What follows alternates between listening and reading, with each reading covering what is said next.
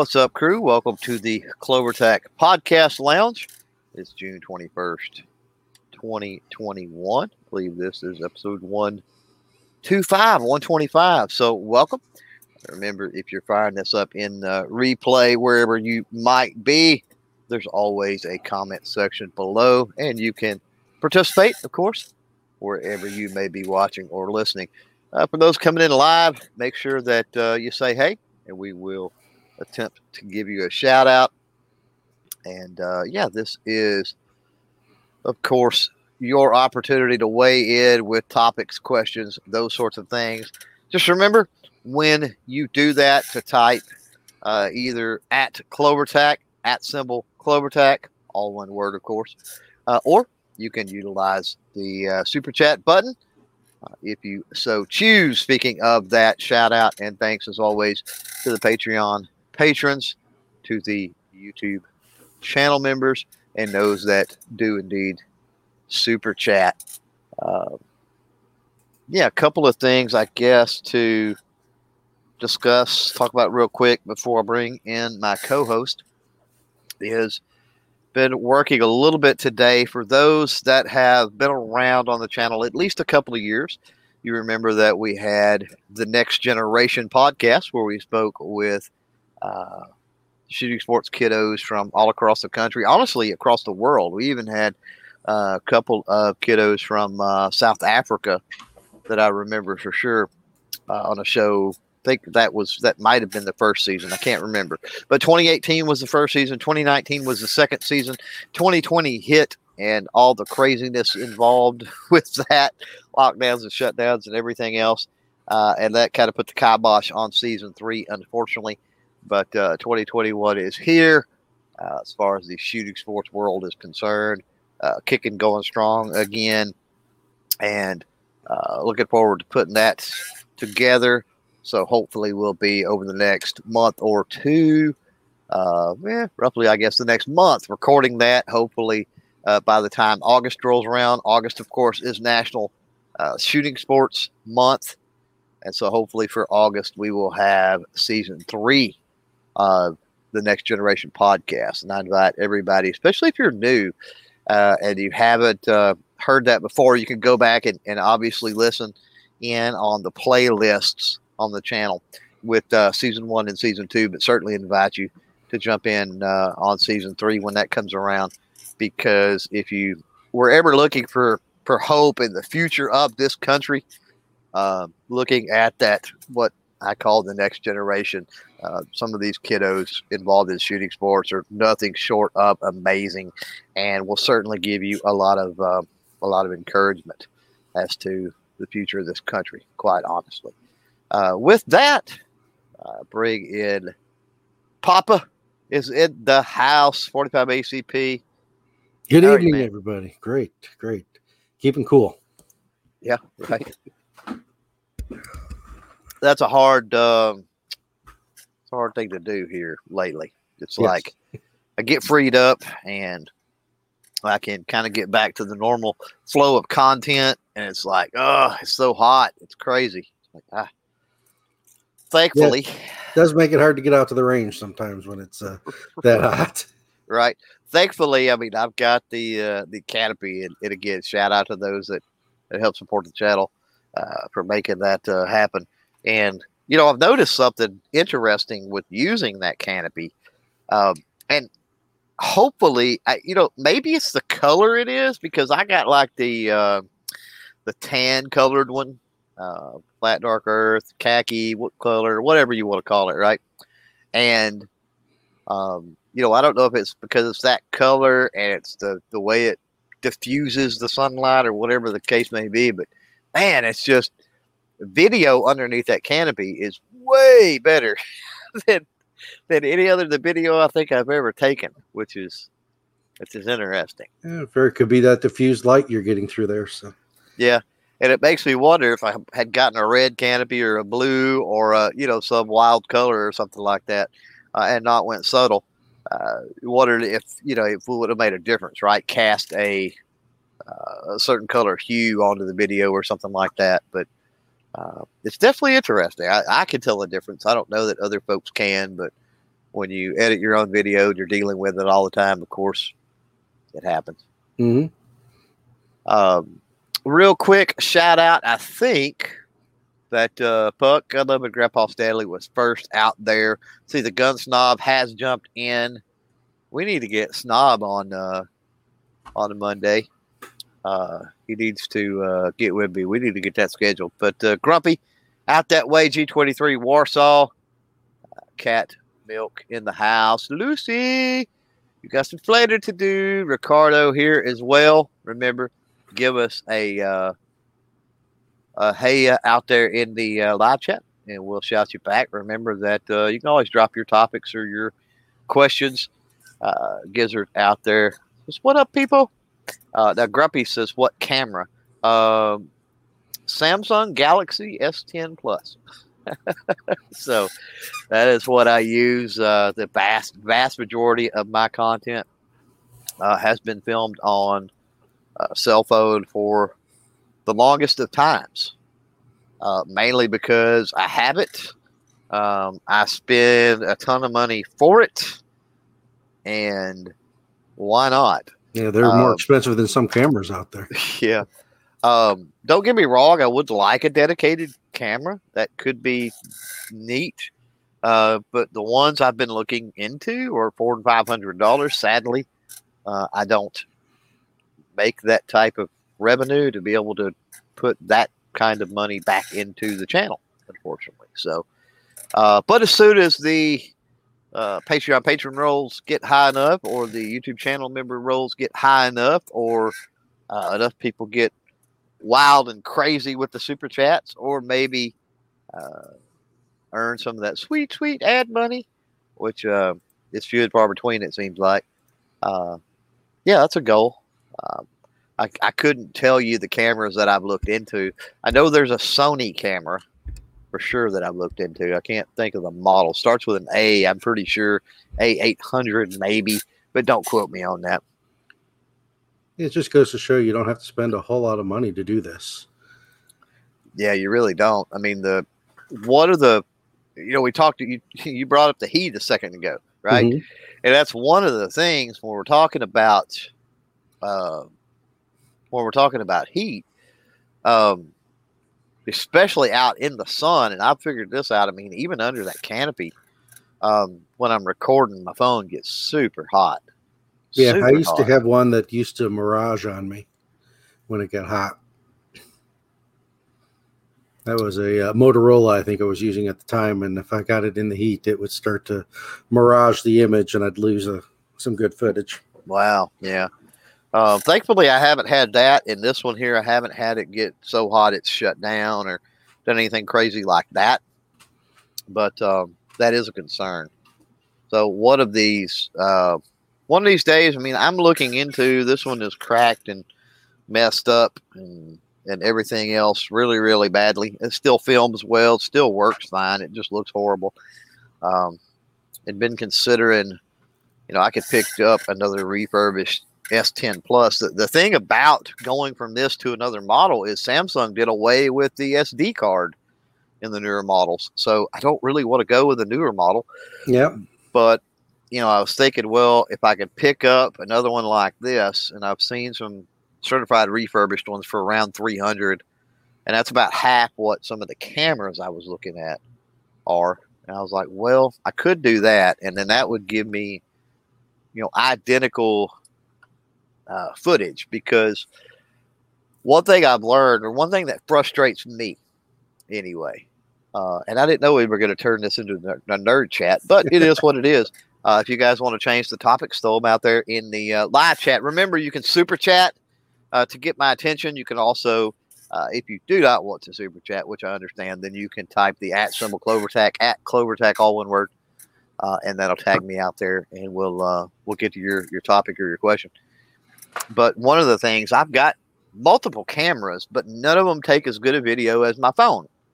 So when I set up multiple camera angles, or I have, or when I have in the past, um, I get to edit, and it frustrates me because you know you switch from my my phone camera to something else, and I mean the quality is just it's all 1080p but just the lighting and the lighting and focus different and tints, the- and yeah, yeah, like everything, the quality just sucks. All 1080p is not created equal.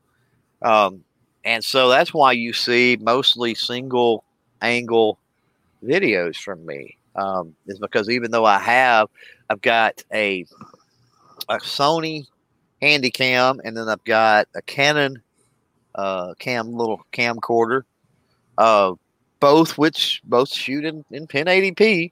Um, I've got a GoPro, a legit GoPro, um, the Hero Plus, I believe, which is also 1080p. I've got multiple other phones that shoot in 1080p, and again, the video is just not created equal, fortunately. Um, so Warsaw's going to get us off of the uh, subject. It looks like he says, "I got to ask, you ever worked with Glocks?"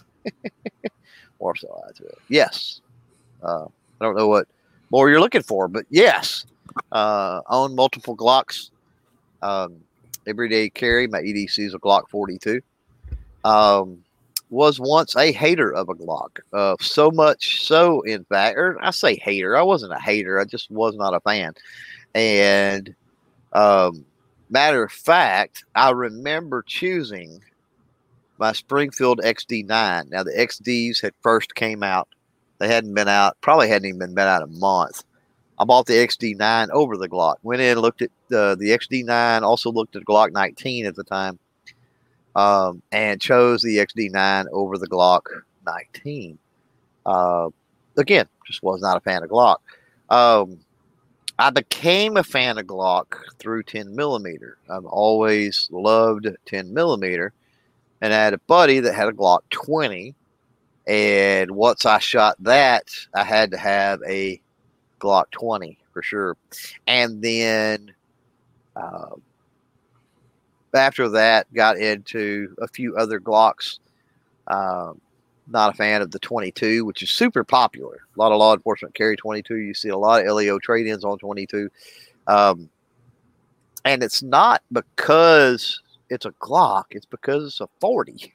I just Yeah. don't- not Yeah, a fan of the not a yeah, fan the of Glock 43. That's with the single stack uh, 45 compact, but I ended up getting rid of that. that didn't like uh, range ammo. I mean, I could shoot the high dollar stuff through it, and it didn't have a problem. But um, you know, range ammo to to try to practice with it. Right. Yep. So let's go through some of the comments. Uh, Warsaw said uh, he's looking for a Glock 19 stainless steel guide rod and spring. Uh, lots of places check Galloway Precision on that. Uh, great company. They may have one. I'm not sure. That or who knows, MCARBO might have something. There's all kinds of guys out there that, Right now, uh, that support Grumpy, that platform. Grumpy out there says the Glock 27. I'm not super familiar with what Glock's numbers throw me off. What is the 27? That I don't know. It's kind of like Smith numbers sometimes Yeah, when you get into those third gen. I think Smiths. the 27. So the 26, I think, is the little bitties like the baby Glock 9, and I think the 27 is the baby Glock 40. So I would not. Yeah, G Webb says subcompact 40. So I wouldn't. I wouldn't be into the 27 for sure. Uh, I'm not even really a fan of the 26. 19 is about as uh, small as I want to go. Now Warsaw says the Glock 19 is more balanced than the Glock 17 in his opinion. Well, you must have one leg longer than the other or something, because I far prefer the 17 over the 19. To me, the 19 seems like it's not quite balanced. Um, but when you get into fit and feel and all of that kind of stuff, I'm more of a full sized handgun guy. I mean, I like, you know, I like six inch barrels. I like definitely five inch barrels, uh, not six inch barrels and, and things like that.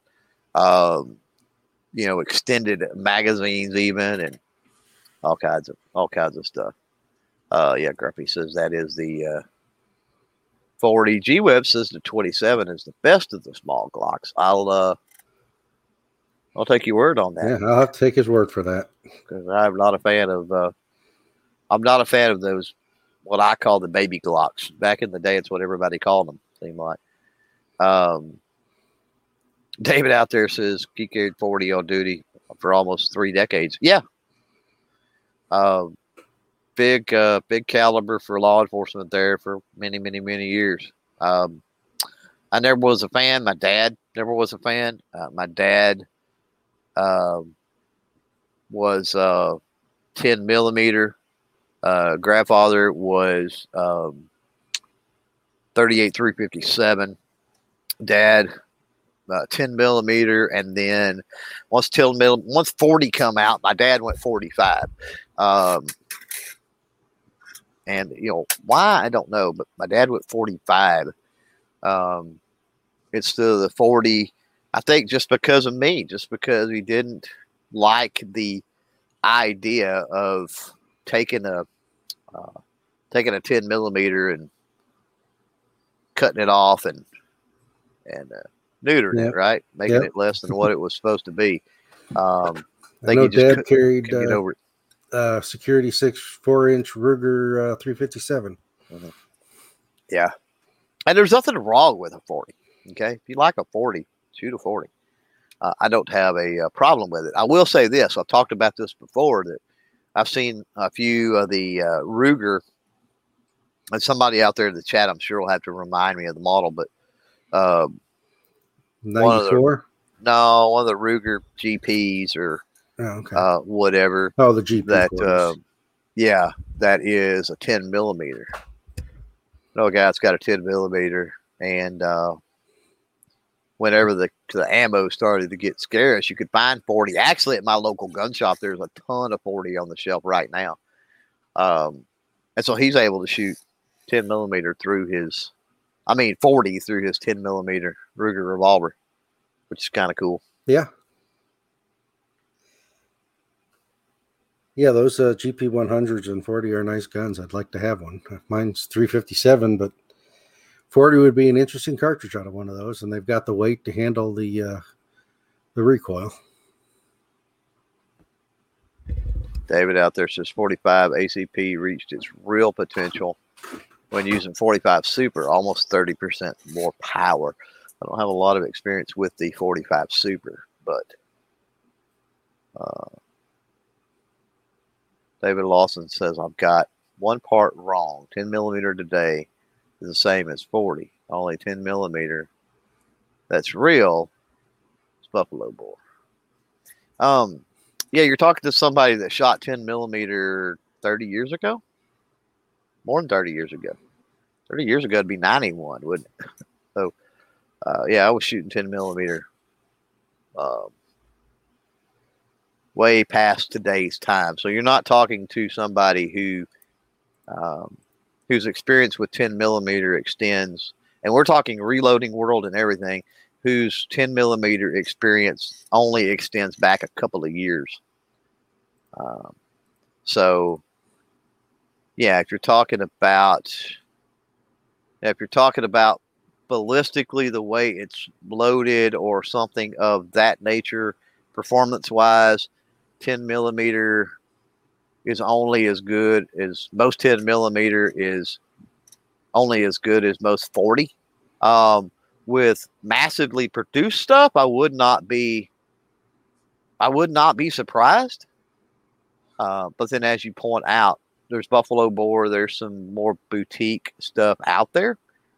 Um, and then when you get into some more of the stuff like the Ranger and some of the other, I wouldn't call that boutique. I'm not real sure what you would call that type of stuff, right? The non-white box or non-green and and uh, white box, or the you know, uh, you know whatever.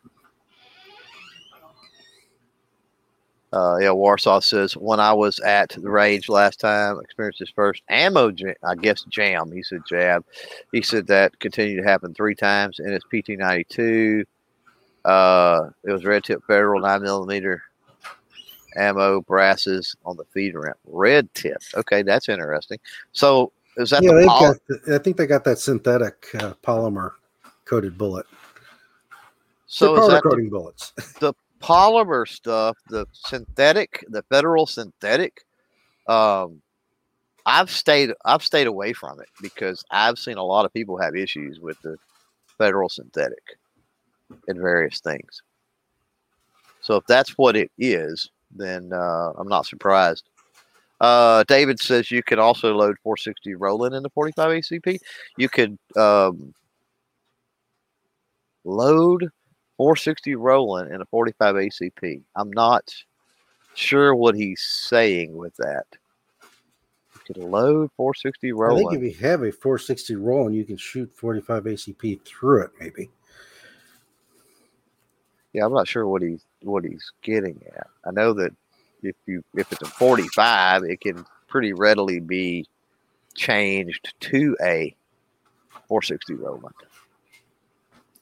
A 460 Roland, for those that are new, uh, that is Johnny Roland, and we've had him on the podcast before. So jump back through the channel. A super interesting dude, by the way. Uh, jump back through the channel, look up that podcast, uh, listen to the podcast with Johnny.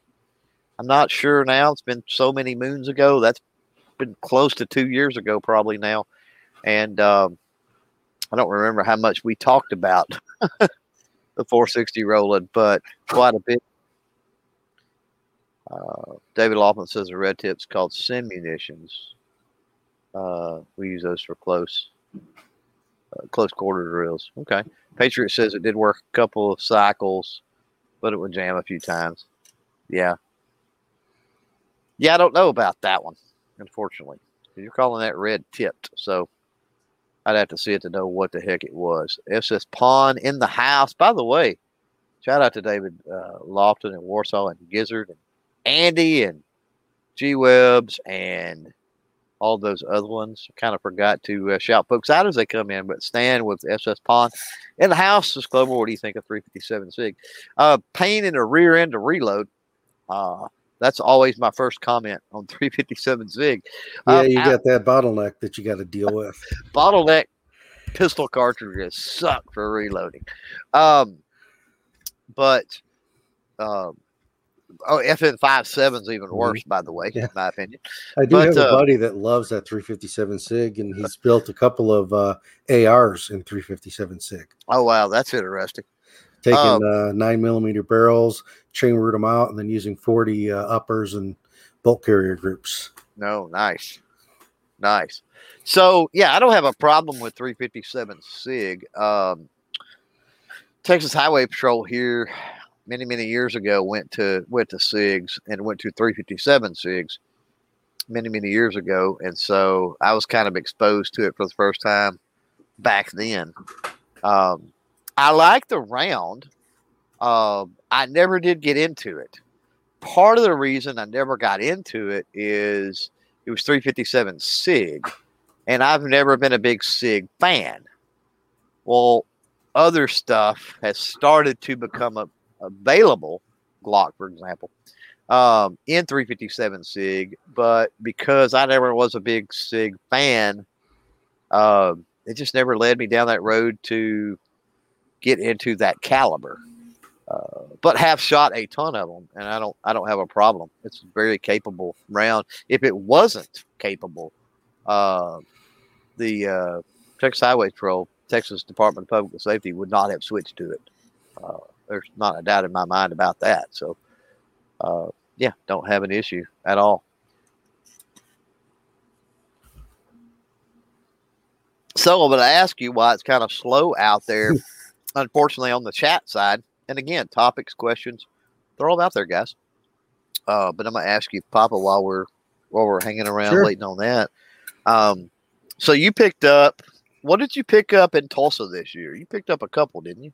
Yeah, I picked up a couple. I picked up a um, Remington rolling block, and I believe uh, 43 Spanish, but I need to do a chamber cast yet on it. Mhm. And then I picked up a um, H and R varmint 223 uh, break open Right. that uh, didn't pay a whole lot for that one, under two for that one. So that was a heck of a deal at that that show, and it shoots really well. That was now was that the that was the heavy barrel, right? Yeah, heavy barrel, Um, sc- So- Bushnell scope on it. So that would be the SB2 Ultra, maybe. Um, I, yeah, I think it was called the the Ultra Varmint Okay, because the it was Ultra. two two three. Yeah, Okay. Okay. laminate Much- stock. Yeah. My 25 aught 6 is the SB2 Ultra, but that being um, larger caliber, hmm you know what I'm saying? Um, maybe that's why it's got a different. That's not exactly a varmint caliber 25 aught 6. It's too bad they ended the barrel program on those. It'd be nice to find a couple other barrels for them. Right. Um, and you've shot that one, you say? Yeah, that one I've shot. It shoots really well. Wanting to get that rolling block, but with uh, availability of uh, uh, components to to reload, I haven't uh, haven't dove too far into that one yet. David Laughlin. I don't know what David Law. I don't know what your deal is out there, David. I don't know who claimed that a 357 Sig was a neutered 357 Magnum, but they're not remotely the same thing. So, uh, Artak and daughter is out there in the house. Hey, Artak. Uh, Warsaw um, says uh, now, would you say any Glock pistol is reliable like an AK 47? I'm really new to Glock pistol platforms. I know it's a striker fire over hammered fire. Um, yeah, I mean, uh, you know, uh, Glock is. It's hard to it's hard to knock a Glock, man. I mean, you can knock a Glock all day long. Don't get me wrong. Um, They've got a as- good reputation out there. yeah, Um, in my hands, I have, I think uh, one out of four that I've had in my hands is run properly. yeah. But that's just me. Well, I'm not, I don't know that I've ever seen. I don't know that I've ever seen issues or malfunctions with any Glock. I'm trying to think, and I mean, I just don't think I have on any. And I've seen hundreds or maybe even thousands being fired before. Um, and I don't think I've ever seen anything significant. I don't know that I've ever. And I mean, if I think about friends and acquaintances and people through gun shops and other things that own them, I mean, I easily know dozens, if not hundreds, of people. Um, and I don't know anybody that's had any significant issues. They're not anything that's pretty. They're definitely not pretty. They're Um, basic. you know, but I mean, I I really like the the cup and ball stock sights that Glock use, um, and I think that's that's sufficient for what they are. Um, I think that on a Yeah, I mass got that type production, of sight on my GP 100, and I like that cup and ball sight. Yeah. A lot of people don't, but I find it easy to pick up, and it's accurate for me.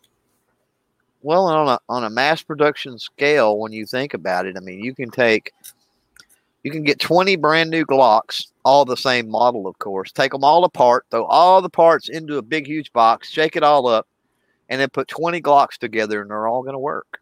hmm And if you're talking hammer fired, uh, handguns especially, eh, you know, the vast majority of them may work, but odds are you're going to have a few that don't.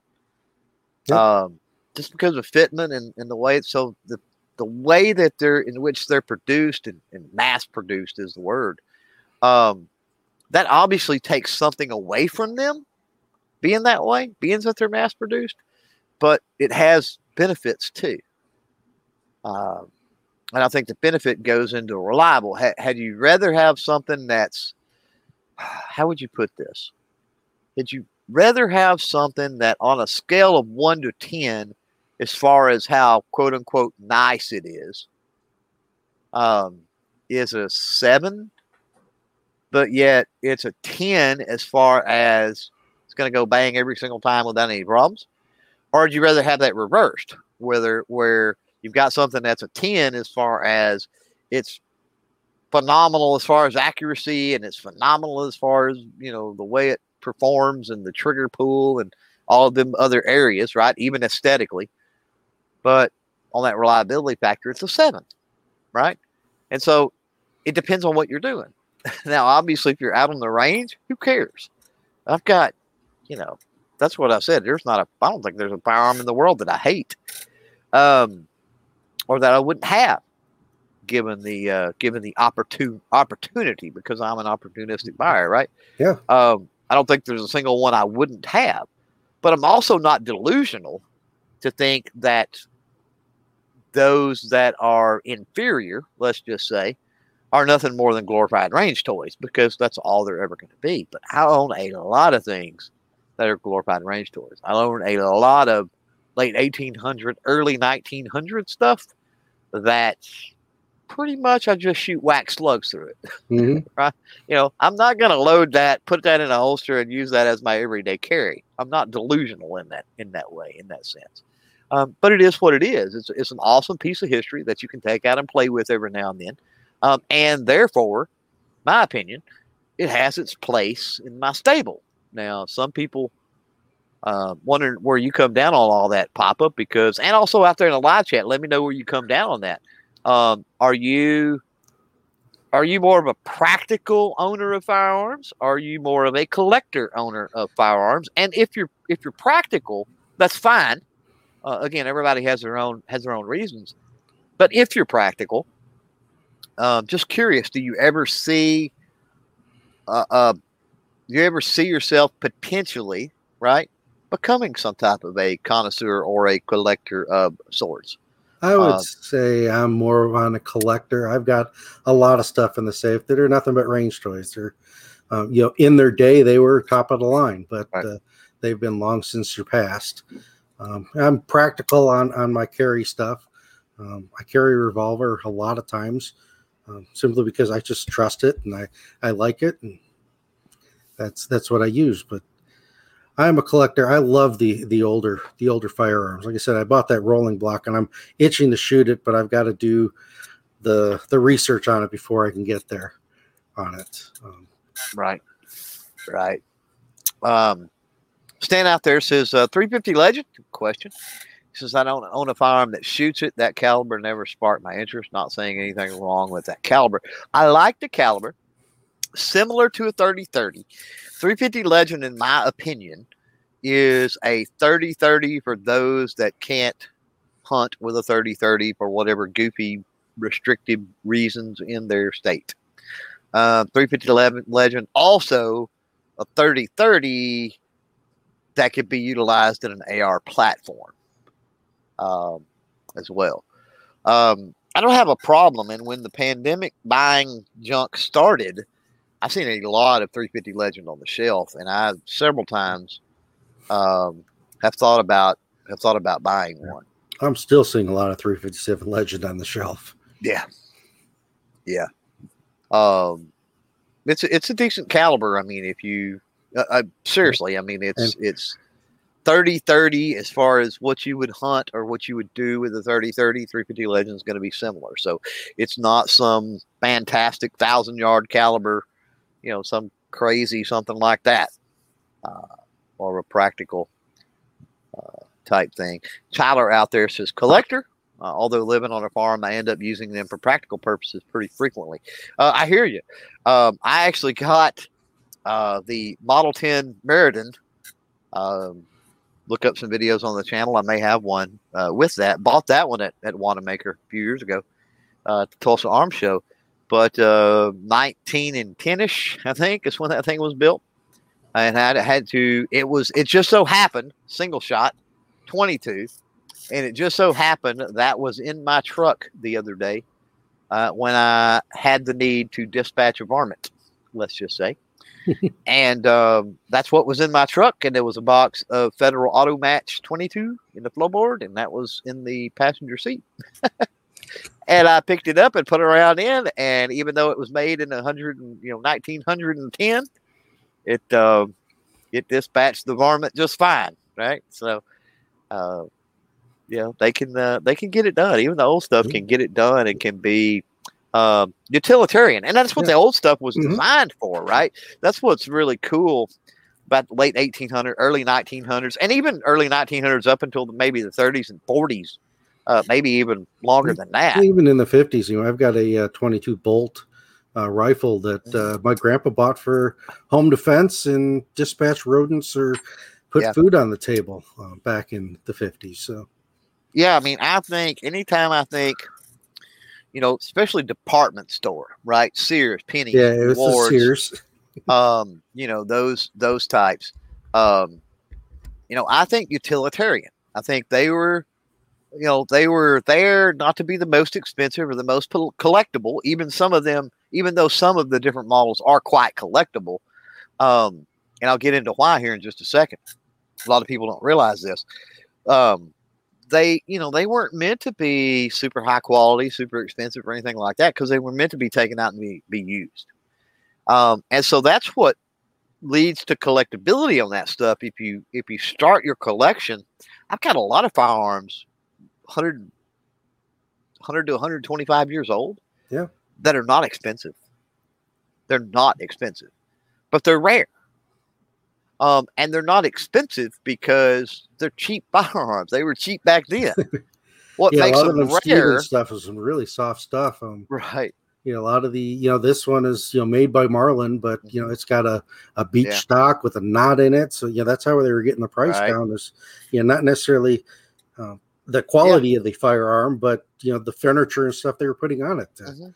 Well, even down to the finish and Yep. stuff.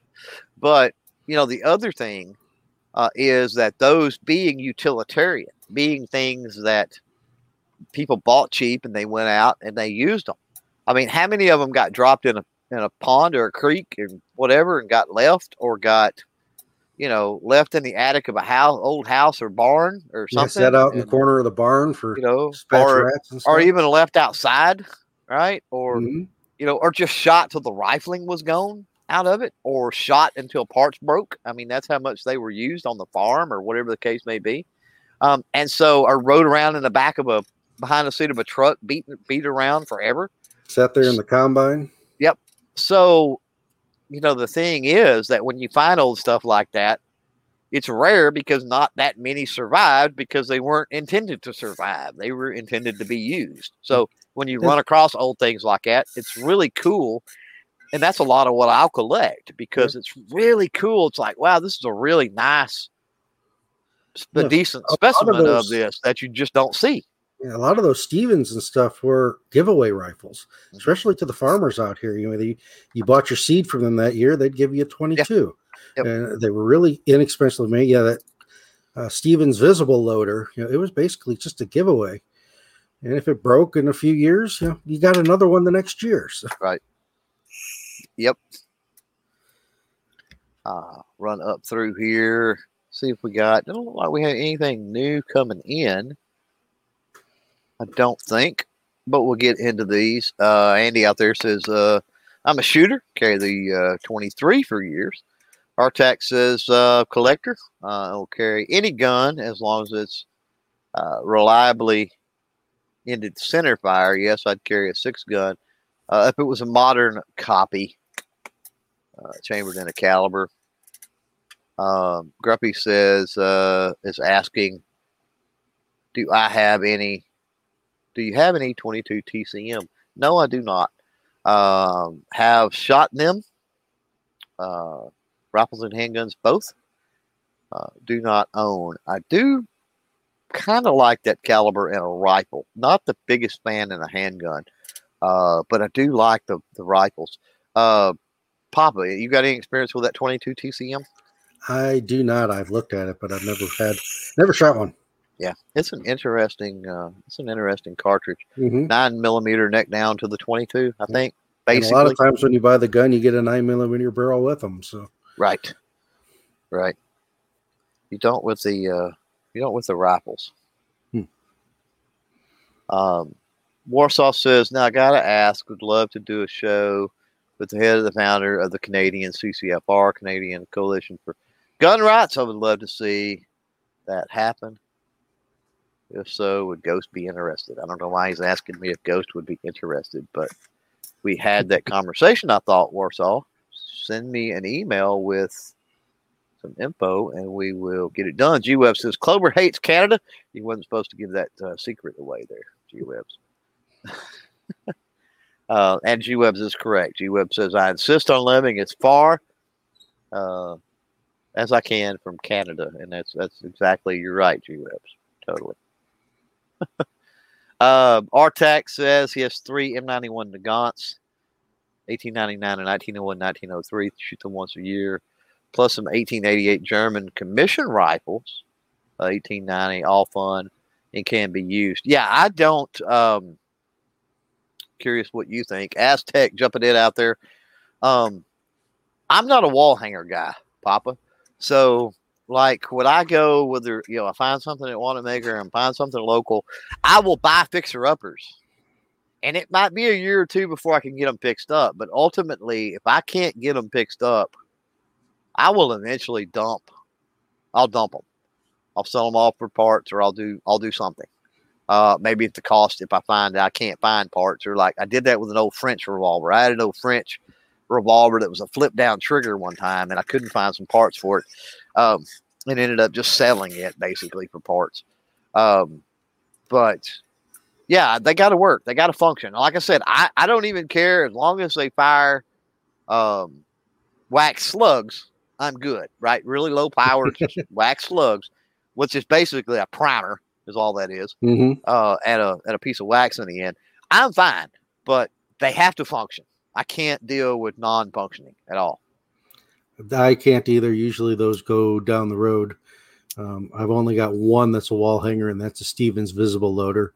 Maybe one day I'll I'll try to fix it up. It's a good looking wall hanger anyway, but Yeah. for the most part, everything I have, I shoot. Yeah. Now, let me rephrase this and say that if I was ever given a, a firearm that belonged to a relative, and yet I've, I've so far I haven't had one. I have firearms that have belonged to relatives and they all work. Uh, but if I was to have one that, let's say, broke beyond repair, or I couldn't ever find the part, or something like that, um, you know, it was a keepsake. It was an heirloom, right? Um, I Mhm. wouldn't have a problem with that going in a shadow box or getting hung on the wall or something like that. Um, but anything else, I got it's got to be I- able to be fired. Yeah, yeah, that's why I sh- shoot those very minimally because uh, I hate to see them go down and and not Yep. be able to use them. Yeah. Oh, 100 percent. I've got a 1907 Dreyse that Grandpa brought back home from World War II that take it about out about once a year, 32 ACP. Um, always reminds me of my grandfather when I shoot it, and I would hate to see that one go down. And it did break on me once, but I was able to find a part to to fix it. Get it fixed. Yeah. Yep. Now, Aztec says, I hope we get to all guns being readily available. Uh, and it'll get back that way. Uh, he says, so I can get him a, get me a 4570 lever.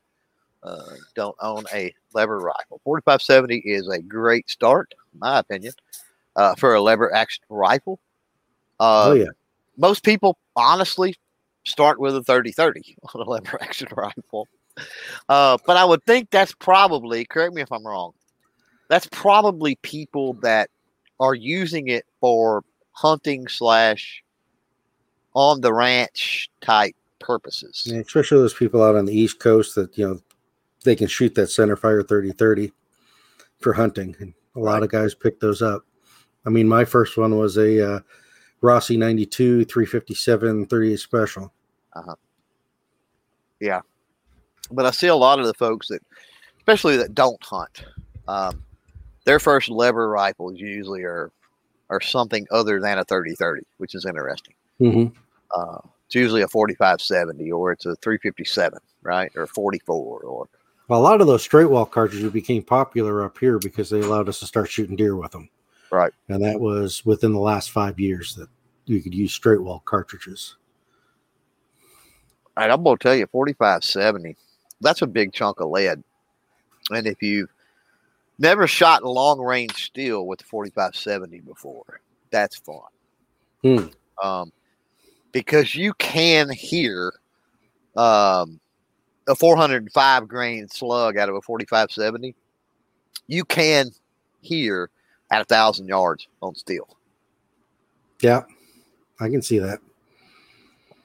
Now you're raining, you're raining that thing in like a freaking rainbow. Mhm. But when it hits, it, uh, yeah, that's a big enough piece of lead. It, it makes a noise for sure. That's my Martini Henry. It rainbows them in at Yeah. 450 grains, 80 grains of black powder behind it. I see uh, Smeggy jumped in. Tools and targets also jumping in out there. What is up, gentlemen? Uh, G Web says uh, once we get more accustomed to uh, to crewing to a community, the Canadians will certainly have a few seats at the table. Yeah, it's an interesting. Um, that's an interesting um, thought about you know having some conversations with the Canadians. I mean, with really with any country that doesn't have you know the guarantee that we have. And make no mistake, the Constitution is a guarantee. It's not where our rights come from. Um, but yeah, when you talk to other countries that don't have that, um, you know, it would be an interesting conversation. I don't know what, if anything, we could learn from them. I don't know what would apply, but I'm not naive enough to think that nothing would apply. So uh, I'm sure we could learn something. Smeggy says, uh, Clover broke my headset, so I had to shut down the Smeggy Cave and everyone, so everyone could watch this show. You're welcome, Smeggy. Uh, glad I could uh, glad I could help. Uh, Smeggy says I'm thinking about a 357 lever rifle.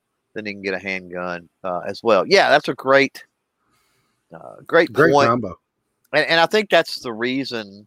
Um, I think that's a reason, especially a lot of the non, you know, hunting type folks, um, they go to those calibers. They go to the 44s and especially the 44s and the 357s or even the 22s. Mhm. 45 Um, Colts and the stuff like that. yeah. Yeah. Yeah, with the lever action is so that they can get their single action revolvers or whatever. Um, I've since getting my 4440, I want a 4440 in a lever. I- really badly. Um, and they're few and far between, unfortunately. Uh, you don't see a lot of stuff in 4440 anymore. You almost have to go uh, uh, antique for that. So, uh, G Web says, Do you know why they never made a lever action in 9 millimeter? He says, Because a cowboy ain't stupid. I like it. Most of those lever actions uh, run all off of rimmed rounds. Right. You could do, well, I'm, I'm pretty confident in saying you could do a 9 millimeter lever action. Mm-hmm. because of the 458 SOCOM and some of the other large bore cartridges they're doing now, you know, in lever action. The problem is those are like patented designs to be able to reliably feed those cartridges. And so even if you was somehow able to reverse engineer that, you would still be looking at a patent infringement issue Right. to be able to do it. Now, if you did that, if you had, if you had a machine shop set up, uh, and you were really, really good at all of that type of stuff, and you just made a one-off, right? Converted something. But I'm trying to think, what Yeah, could you? It's all that money you'd have to put into R and D to to make it work with that rimmed rimless cartridge. So I mean, you could, you could almost take a 357, right? And then, you know, man, it would take modification on the bolt and, like I said, the feeding system and all. Well, I think you'd have to go to a uh, magazine fed, and I think uh, Henry makes it like two two three levers that are magazine fed and three oh eights that are magazine fed. Yeah, they do. So you'd have to go to uh, some more of a magazine because, especially commercial uh, nine millimeters, all mostly round point, and you don't want to put that through a tube. So there may be a liability on there too, because you always want to have that flat head, so you're not uh, hitting that primer. Just That's true. That's true. Now, if you loaded with like a, if you had a hollow point, it wouldn't be so bad. Yeah, that wouldn't be so bad, or if you had some flat points. But so much of the uh, nine millimeter out there is round point, so It- yeah, it the may vast be a it- Yeah, the vast majority of it is. You're right. So I mean, if you had a uh, um, Hornady at one time, I don't, I don't know if they still do. Hornady made projectiles that were a, a hollow point, but they weren't really a hollow point, and they were called Hornady Action Pistol (HAPs). They were called HAP bullets. And I, I'm looking at a box of them right now. As a matter of fact, I've got a bunch of them in uh, in 40 caliber for 10 millimeter loading purposes. But yeah, uh, they're 200 grain, so for 10 millimeter purposes, I don't want to uh, people to misunderstand think I got I've got 40s here. But anyway, um, but yeah, Hornady action pistol HAP, um, and I mean those in in a nine. But like I said, you would ah man, you'd be dealing with so much, So much R and D. yeah, so much engineering and stuff. It'd Mhm. be it'd be crazy. And how much Um, are you going to sell? I mean, that's Right. Right. Uh, none if you're one off because you got to worry about patent infringement. Mhm. and how many do you need to make to to make your money back? And Exactly. But if you got machining tools and you got the money to buy some, uh, you know, uh, a 357 and some raw materials and, uh, yeah, go for it, I guess. Mhm. Um, Southpaw looks like jump in out there, uh, or maybe he's been out there. I don't know. I lost track, but that's okay. Uh, G Web's talking about the Canadians. He said, "Oh my God, Clover, they would learn freedom from us." Yes, I think there is potentially some stuff that uh, Canada could learn from us because while they do not have that guarantee, uh, I'm sure they face the same type of arguments and stuff with oppositions that uh, that we face. So, they also get some firearms that we don't. So. well, I don't know that they do anymore, do they? Uh, I know they are still getting the Rankos, and Are they? Yeah, uh, they they could import the um, the Russian uh, Tokarevs without the safeties. Mm, There's a few little desirables, but not not enough to make it worth worth the while. right. Not for all the infringement that they have to deal with. What you're saying? Yeah. Yep. Yeah. Uh, tools and targets. He's just been looking hard at the Henry Big Boy 44. Um, excellent rifles, uh, without a doubt. Yeah, 44 is on my list. Uh, G Web says for nine millimeter, all you need is paper clips and masking tape. That'll make it work. Yeah, I Mhm. figured duct tape and some baling wire. Uh, you wouldn't even need paper clip. I mean, essential baling wire is paper clip. It's just on a roll. Uh, and uh, we all know that duct tape is is way better uh, than masking tape as far as uh, strength and tensile strength and, and all of that. Uh, so, uh, wh- what you got to, and, and the only reason I mentioned that, G, is because some people might shoot nine millimeter plus P. And so if they're shooting nine millimeter plus P, then the uh, that masking tape might provide just just enough more tensile strength that it would be it would be safe. It'll be safe. Use a little electrical tape. That's true too. Well, I mean that's if you would want it tactical because electrical tape for the most Is part black, black, yeah. right? So if you want to if you want a tactical lever action nine millimeter, then you would definitely use uh, electrical tape. Yeah, for sure. um, Tyler out there, he knows what I'm talking about with the HAPs. So I bought uh, uh, five thousand HAPs. That's probably the box that I bought. Uh, the load for his 10 millimeter when PSA had them on sale. Uh, cheaper than cast bullets. Yeah, these were too. But I mine are I bought mine a long time ago. Mine come from Midway. Mine definitely didn't come from PSA. So that was a heavy box. Yeah, no kidding. 200 grain times 5,000. I don't know what that is, but uh, let's do the math on it. I'm just curious. You know, up the top of your head, can you do that kind of math real quick? I can't. No. So he says 5,000, they're 200 grains, and then divide that by.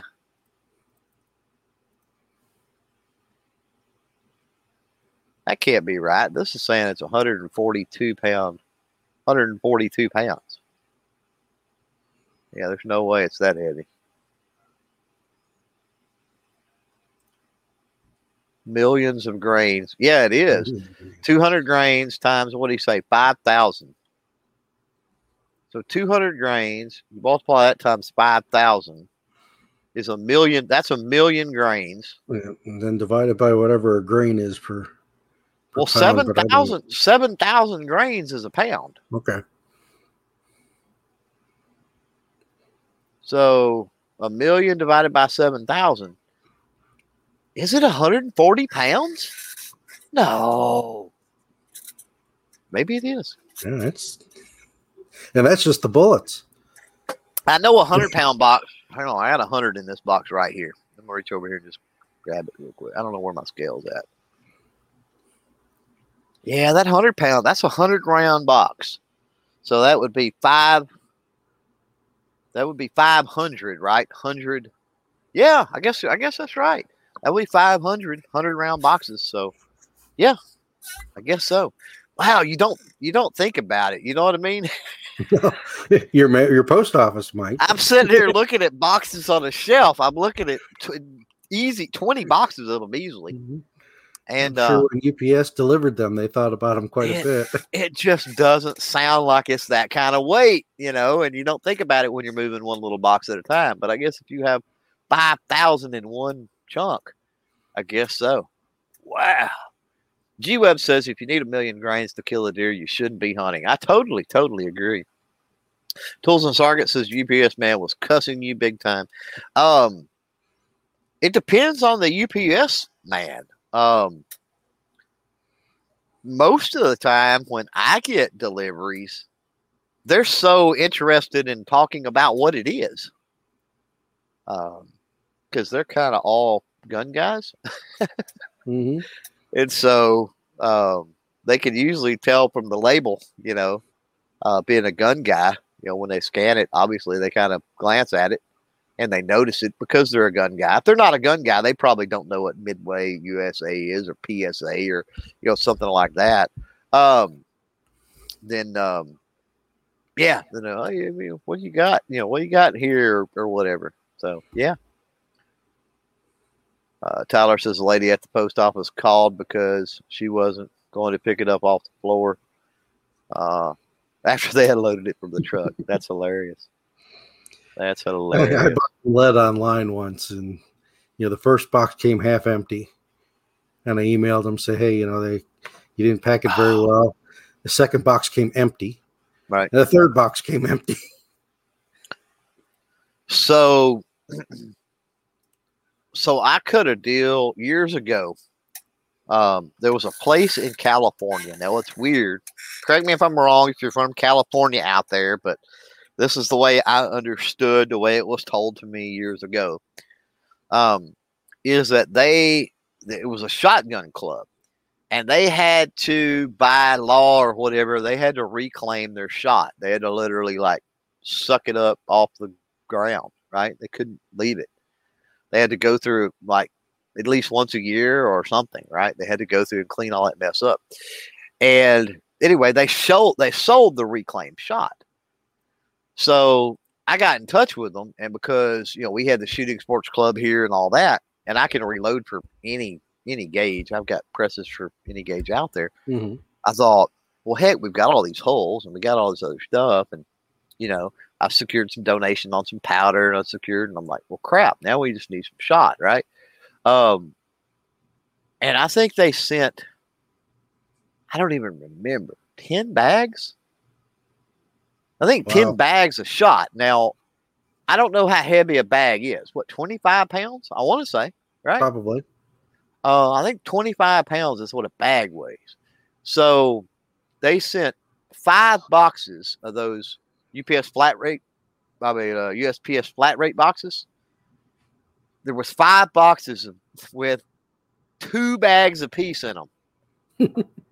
um, and the boxes, we talked about duct tape earlier, right? The boxes were literally duct taped. And they didn't look like boxes by the time they got here. Uh, Yeah. and oh my god you talk about now i live way out in the in the country right like the post office from whom delivers my mail is literally 15 18 miles away. I don't know something like that. Um and so they did bring them out. They did put them on the in the back of the jeep. Now i had to get them out of the back of the jeep um but they did put them in the back of the jeep. Uh and yeah the the lady told me the mail lady that they weren't too terribly happy with all of that.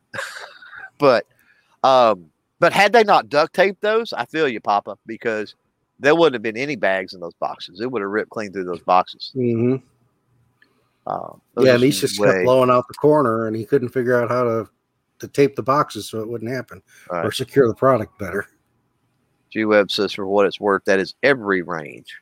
Um, Yeah, we had one up here close a couple years ago for lead mitigation, where they went Oh. through and and scraped the I've- ground and I've shot on bunches of ranges in my lifetime that I would think would be in dire need of cleanup, and they never were.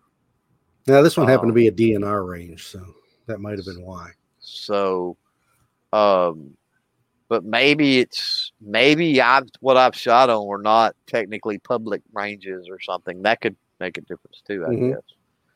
Um, Stephen Elder out there. That's howdy y'all. Dad used to go out to the. They had a private range, and they'd go out to the berm and dig the berms up, and uh, you know, with the two by fours and some mesh, and get the lead out of the out of the dirt there, and then bring it home. So you didn't have to take too many shovelfuls before it got so heavy that you didn't want to carry it the hundred yards back to. All right.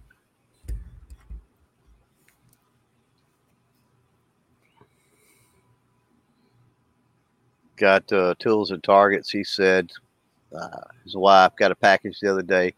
Trolled him bad. She'd ordered some hairspray and it had the black tip diamond on it. So, that's funny. Thought it was ammo. It wasn't. It wasn't. G-Web's out there says they know they have value in the dirt. Um, yeah, what's cool is most of I've got what three working on the third 55 gallon drum full of lead. And most of that has come from collecting off of ranges because there would be literally four inches of lead on the berm, um, if not more. And you know, we would go shoot these th- these tournaments or these different things, and I'd always take buckets and I would ask them, you know, hey, can I get some lead, some of that lead? And they're like, yeah, sure. You know, I'm like, what do y'all do with it? And they're like, nothing. like, can I get some? And I would always get four, five, six buckets. Now they're two gallon or three gallon or something buckets because full of lead. That's about all you can tote. Just Um, tell them you're helping the Boy Scouts in the Pinewood Derby. but Yeah. um, yeah, weight I've those been, car- weight those cars down a little bit. I've got I've got lead off of I don't know how many different ranges stored up. Uh, it's nice when you cast, and uh, one of these days, especially I figure if they out a lot, they're still going to need lead for certain things, and so you never know. Lead might go up in value pretty good. So just one of them things. Um, what else do we got out here before we get out of here? Because we're up against the clock. It looks like. Um, yeah, I think we're good. I think we're all caught up. Tyler is saying uh, we were shooting into a deep snowbank last winter, this spring after the snow melted, we found a bunch of bullets laying on top of the ground. Yeah, I do. I do recovery. I've got a, um, you know, depending on what I'm shooting, I've got a bullet trap. Finally, got it set back up on my on my range, and I'll shoot into that bullet trap. Um, but yeah, I'll do. Uh, whenever I rebuild my target backs, um, I will typically, you know, I don't dig in real deep, but I'll typ- typically take the first few inches of dirt, kind of shuffle that around and sift through it, uh, and get get what I can. It always uh, helps. Tim Miller out there in the house. Not sure what uh, he's talking about. I'm doing a giveaway. Spread the word. Well, there you go. Not real sure what that is, but there you go. I guess I spread the word. I spreaded the word. Uh, Papa, gonna give you a minute. Final thoughts. Give some plugs and stuff like that, and we'll get the heck out of here. Well, yeah, uh, great time. Thanks for having me on. Uh, I really enjoyed this. It's a little different than the other show that I, I get on with you. So yeah, nice to be in the lounge for a change. Um, this week, uh, I'm not sure if it's going to drop Wednesday or Saturday, but I'm doing my first knife review or video anyway. So that's kind of exciting. I'm stepping out of my, out of the box a little bit. But uh, you know, 45 Alpha Charlie Papa channel. Uh, welcome over there. Carry on the conversation. Uh, just enjoy doing this and enjoy getting on these shows. Thanks for uh, thanks for jumping in, Papa. Mhm. Appreciate appreciate it. Uh, for everybody else out there, um, yeah, look for the uh, Thursday night nerd chat. Look for um, live stream Wednesday. Yes, Wednesday with uh, Rachel Malone from uh, GOA Texas. Uh, video drops currently on uh, on Friday and Sunday for those working on uh, a lot of different content, and as that content uh, gets done, like I was telling Papa pre-chat, I've got like twenty, literally at least twenty things here that need um, need content done on them.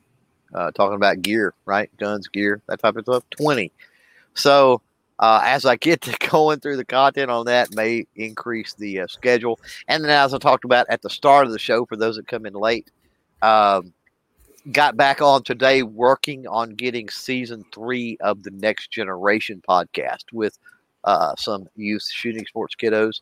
Uh, working on getting that uh, lined out, hopefully, uh, so we can uh, get season three on air and working, uh, going rather, hopefully for National Shooting Sports Month, which is August. Not that far away. Um, as far as this one, though, we are officially done. It's in the books. Thanks for uh, hanging out. Thanks for joining. Uh, again, special thanks to Patreon patrons, YouTube channel members, and those that drop super chats because that helps us do what we do, keep the lights on, and keep things rolling. Uh, till next week, uh, be safe. We are gone. Peace. See you later.